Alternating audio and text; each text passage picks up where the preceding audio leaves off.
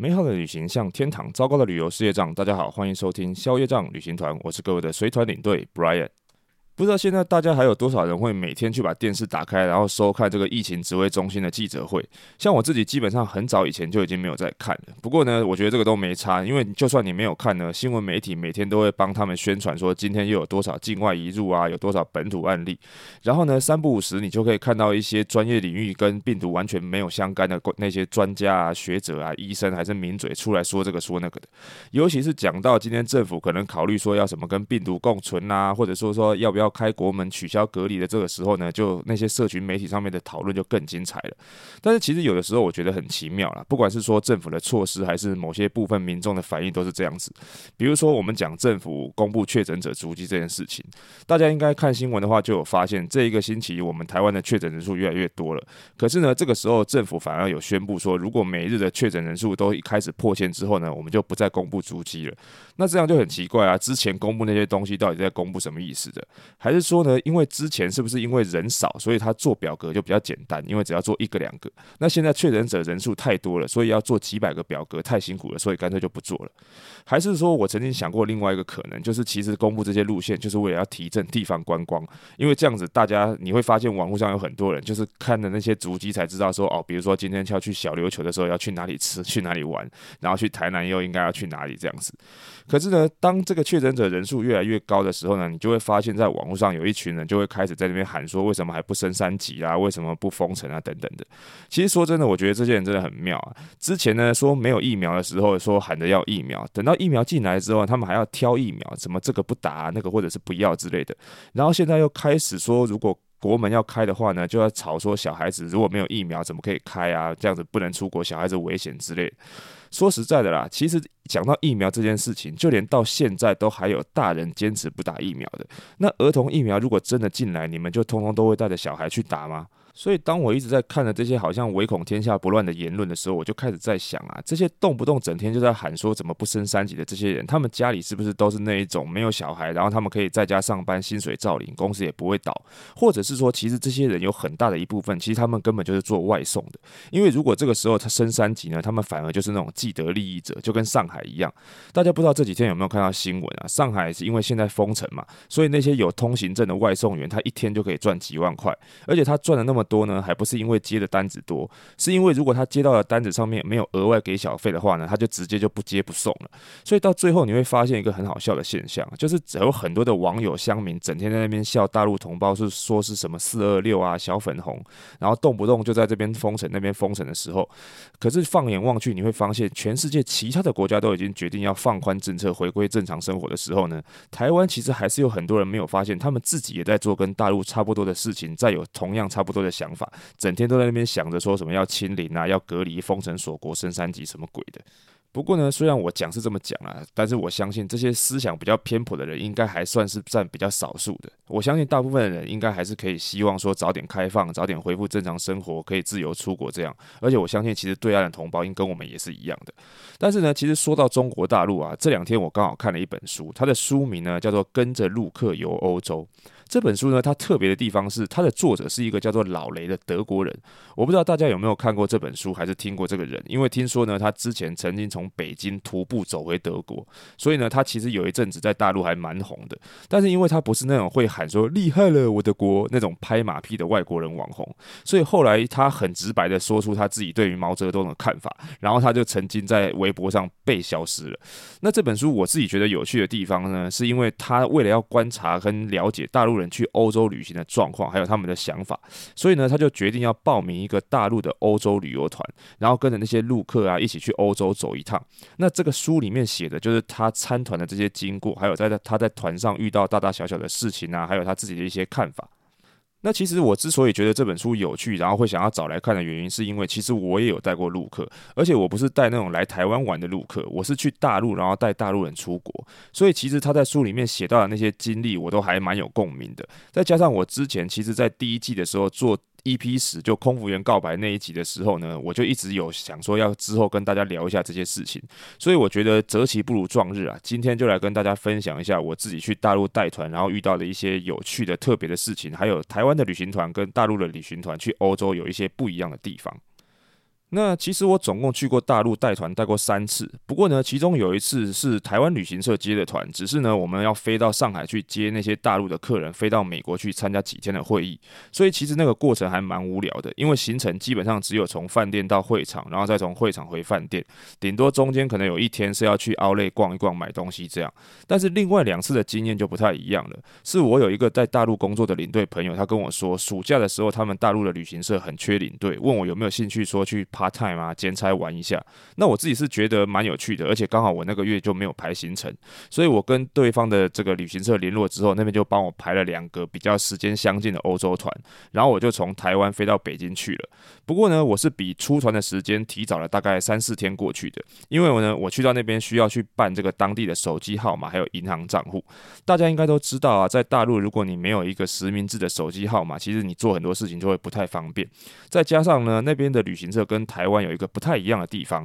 就是呢，台湾的欧洲团如果有需要领队在欧洲付那些当地的钱，比如说像是餐费什么的，台湾的旅行社会直接先帮你把外币换好，然后算给你。可是大陆的旅行社是直接把等值的那个人民币汇到你的账户里面去，然后让你自己去换外币。所以呢，等于是我还需要去大陆的银行去办个户头开户，这样子他们才可以把钱汇给我。那我觉得我自己的运气还算是不错了，因为我拿台胞证去办门号啊、开户都还蛮顺利的，没有像我在网络上查的说可能会被拒绝啊，还是被刁难什么的。所以在接团之前，其实我还在北京闲晃了几天，但是中间我有遇到一个比较有趣的小插曲，就是呢，我订了一个酒店的房间，这里的酒店说的不是我们台湾人讲的那种酒店，他们大陆人叫。饭店啊，旅馆通通都是叫酒店。如果你跟他讲饭店，他会觉得是吃饭的地方。那他们的酒店其实是有分可以接待内宾跟外宾的。那外宾讲的就是外国人，内宾就是当地人。然后呢，那个酒店的柜台，我去 check in 的时候，他跟我讲说，我应该要订可以接外宾的酒店，不能订他们这种只能接内宾的酒店。然后我就跟他讲说，啊，你们不是都说台湾是中国不可分割的一部分吗？而且你们不是一直都说我们是一家人啊，我们是中国台湾啊，所以我应该算是内宾吧？结果那个柜台人员被我的问题弄得不知道怎么回答，但是最后我也没有故意刁难他啦，我自己还是另外找了一家酒店去住。只是我觉得对他们这些大陆的政策就很妙啊，就是对于台湾就是这种又奇妙又矛盾的状况，就像人家台语说的“共拢共兄弟啦，做拢做个低啦”。那后来我去旅行社交接的时候，这个工作就跟台湾差不多了，就是去检查一下资料啊，然后对一下行程啊。那他们隔天或者是当晚要出发的领队还会一起开个会，问一下有没有什么问题啊，还是说最近有没有什么特别状况之类的。我自己是觉得还蛮特别的，因为这个台湾基本上是没有。那还有一个比较特别的地方是说呢，他们的客人是没有行前说明会的，也不需要你打电话，只要传简讯给客人说，告知他们当天然后在几点什么地方集合，这样就可以了。团员如果有什么不清清楚的问题，他们自己会打电话给领队。比起来，我觉得是比台湾轻松了。然后后来接下来呢，到了出发当天，到了机场的时候，其实因为我自己是没有带过陆客的欧洲团，那再加上朋友有跟我说，有一些大陆人可能知道你是台湾人的时候，可能还会欺负你，所以其实一开始我还蛮紧张的。幸好后来我发现我的大部分的团员感觉上都还蛮正常的，所以我简单的开完一下机场说明会之后，大家就各自拿着护照去 check in，然后挂行李就准备登机了。不过啊，在这边有一个地方跟台湾的旅客很不一样，就是呢，通常我们在台湾的时候呢，那个团团体航空公司会把整团所有人的登机证都刷出来给领队，因为我们可能需要去帮客人调整座位。但是呢，在大陆就是自己拿自己的护照去报到，然后拿登机证。所以如果你想要换位置，就直接去问地勤说可不可以调整，可以调就调，不能调就不能调。我觉得这一点对于领队来说简直是太棒了。因为如果大家之前有听第一季的节目，你就知道光换位置这件事情就可以遇到多少的鸟事，搞死领队真的。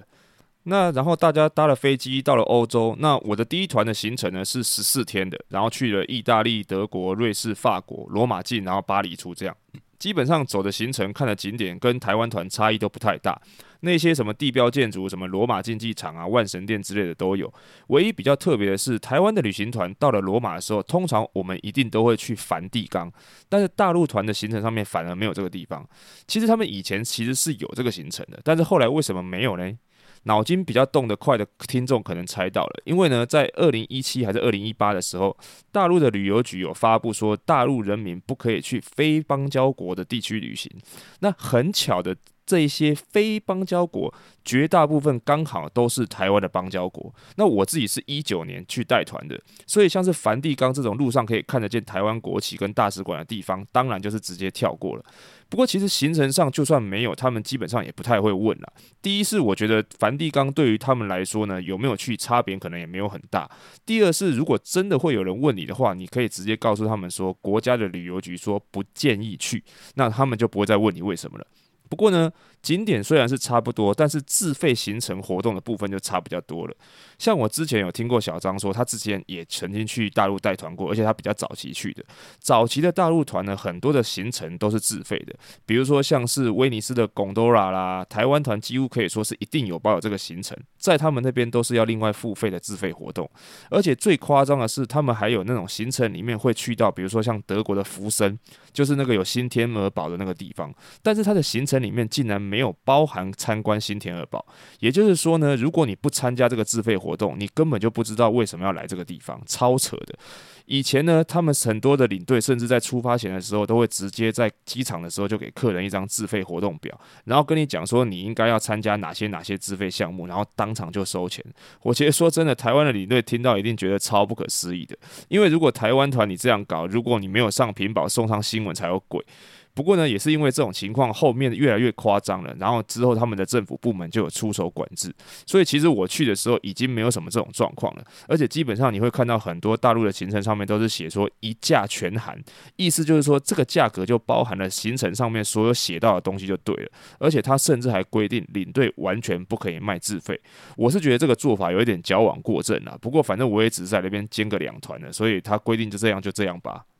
那讲了行程部分，大家差不多之后呢，接下来我跟大家讲一些我自己觉得台湾团跟大陆团差比较多的部分。首先，第一个就是吃的部分，可能很多人都有听说过，大陆团每一餐去到国外都还是一样要吃中式料理，但其实不完全是这样，他们的行程当中还是会有包含所谓的风味餐。只不过呢，他们大陆的旅客常常都会吃不习惯这些风味料理，比如说像是威尼斯，我们通常都会去吃一个叫做墨鱼面的东西，他们大部分的人就会觉得这个东西不好吃，而且有腥味。所以呢，他们每天至少在行程当中都会安排一餐的中式餐。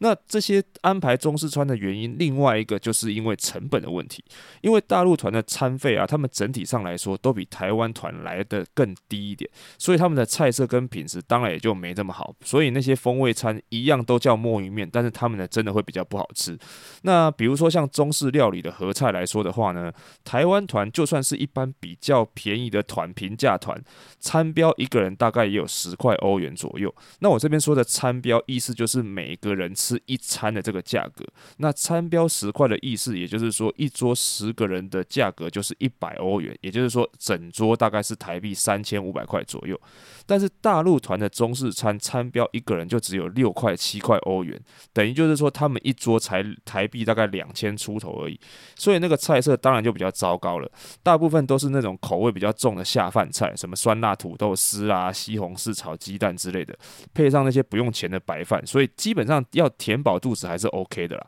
只是味道上你就没有办法去太挑剔了。不过呢，说到吃饭，大陆客人跟台湾客人有一个非常大的不同，就是他们吃饭的速度超快的。像我们在台湾团的时候啊，吃个饭，我们一般大概都要抓四十五分钟到一个小时让客人去吃饭，而且中间通常领队还会特别去寻一下客人的菜是不是都上桌了之后，我们领队才会去开始吃饭。但是陆客团啊，他从上菜到吃完大概了不起只需要二十分钟，甚至更快。所以基本上客人一坐到定位之后，领队自己就要赶快去吃饭，不然等到菜上完之后，你才开始吃，你就会看到你的客人叼着牙签、叼着烟，然后走过来问你说：“诶，怎么还没吃啊？什么时候要出发啊？”真的不夸张，超快。那除了吃东西以外呢，其实住的方面也有差。不过我这边说的差，倒不是说他们用的饭店等级很差。陆客团他们用的饭店基本上也是那种三四星的旅馆酒店，只不过呢，它的地理位置就差很多，通常都是住在离市区很远的那种小镇上面，不像说台湾团可能，比如说去到捷克的布拉格啦，还是去到瑞士的卢森啊，可以住在市区的里面。那你晚上的时候睡不着，还是没事做，可以出去外面逛一逛。那他们的饭店基本上附近可以说是什么东西都没有。如果有一个小超市，就已经算是很不错的了。不过我自己个人觉得，大陆人在于住这方面有一个好处，也是一个很特别、跟台湾不太一样的地方，就是呢，通常到了饭店啊，你发完房卡给客人之后，他们基本上没什么事就不会特别来找领队，有事情他们都会自己先想办法。比如说呢，像我跟小张都有曾经遇过，客人说要去柜台要热水，但是呢，他们又不会讲英文，妙就妙在那个大陆人很多时候很可爱，就是他们以为呢，把中文文讲得慢一点，还是那种用怪腔怪调就可以让外国人听得懂，所以啊，你可能就会听到你的大陆客人在那边用中文跟柜台人员讲说：“热水，你听得懂吗？热水啊，热水，热水。”然后在那边讲了半天，就用很奇怪的方式，然后我们就会问他说：“你需不需要帮忙？”但是他们都会跟你讲说：“没事，没事，我自己来，你去休息。”不过呢，我觉得也很好玩的是呢，就是他们最后不知道到底是用比手画脚，还是用怎么方式去沟通了，他们还真的有办法要到热水，真的是超神奇的。不过呢，我自己觉得，如果以领队的立场来说，我觉得带大陆团有一个比台湾团好的地方，就是呢，他们的领队不需要跟客人挤，可以自己有一间房。我真的觉得这一点真的很重要，而且超赞的。那吃啊住啊都讲了，最后一个跟台湾差异比较大的就是购物了。大家应该都听说过，大陆人的消费能力很强，不管去到哪里都会疯狂采购这种事情。然后他们的行程里面呢，也真的有很多带台湾团你根本就不会去的购物点，可以让他们去买东西。但是啊，以我自己的观察，他们其实不一定是消费能力强，很多时候他们购物可能是有一些原因或者是一种任务。比如说呢，他们如果是第一次出国的话，总会是想要帮自己买一个纪念品，或者是说难得出国，如果你没有买一些东西回去送人，你可能会有没面子这种感觉。那有的是可能他们不一定是要自己买，他们是要帮朋友买，甚至还有那种在大陆你可能舍不得买这个东西，但是呢来来到欧洲你就愿意买，因为呢那些名牌货，比如说 LV 啊、Chanel 啊那些东西，他们其实在国内买价格都不便宜，甚至比台湾还要来得贵。那他们难得来法国、来意大利一看，发现他们在。这个国外的定价比他们自己国内便宜多了，而且再加上还可以退税，不买一个都觉得对不起自己。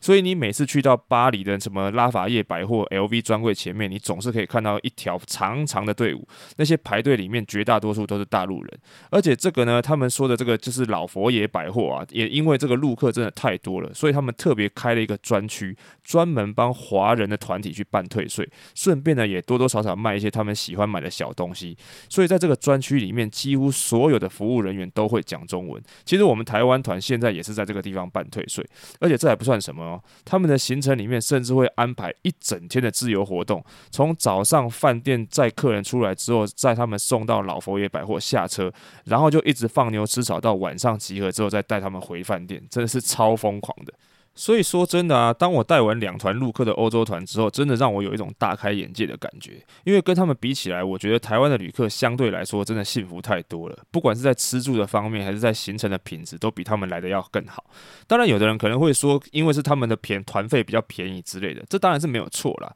因为毕竟羊毛出在羊身上。但是我觉得至少他们自己也知道，而且理解这件事情。所以你不会遇到大陆的旅客来跟你讲说怎么抱怨他们吃的不好啊，还是住的不好之类的。起码至少我自己这两团我都没有遇到，不会像我之前在节目上跟大家分享了，像台湾的客人明明参加的就是那种便宜的购物团，你在路上不买东西也就算了，整天还在那边靠背说怎么吃的这么差，住的这么烂，逛街的时间怎么这么短之类的，巴拉巴拉的一堆，而且团费便宜啊，不然嘞。我觉得这一点啊，大陆人比很多的台湾奥客要好多了。当然，也许是因为环境跟教育的差别吧。我觉得他们还蛮有那种物有所值，而不是物超所值的这种认知。不过呢，如果要讲到这个大陆旅客跟台湾的旅客的这种观念还有行为上的差别，我可能要再多做一集才讲得完。搞不好还会因为讲了之后，有一堆人比我玻璃心爆裂，然后说我中共同路人，怎么不干脆滚去大陆带团之类的话了。不过我觉得没差啦，反正我有时间就来跟大家分享。今今天可能时间不太够了，前面废话太多了，我先来回复一下留言好了。第一位 S M L O 说，五星吹捧不输梦工我老公的磁性声音，配上有趣的导游内容，五星推上月球。OK，感谢你的留言，这个一看就知道是古癌聊天群里面的朋友。他说的梦工我老公就是这个古癌的主持人谢梦工了。那但是我觉得他的语速跟口条真的，我觉得是 Podcast 的天选之人啊，跟他比起来我差多了。这个抬爱台爱。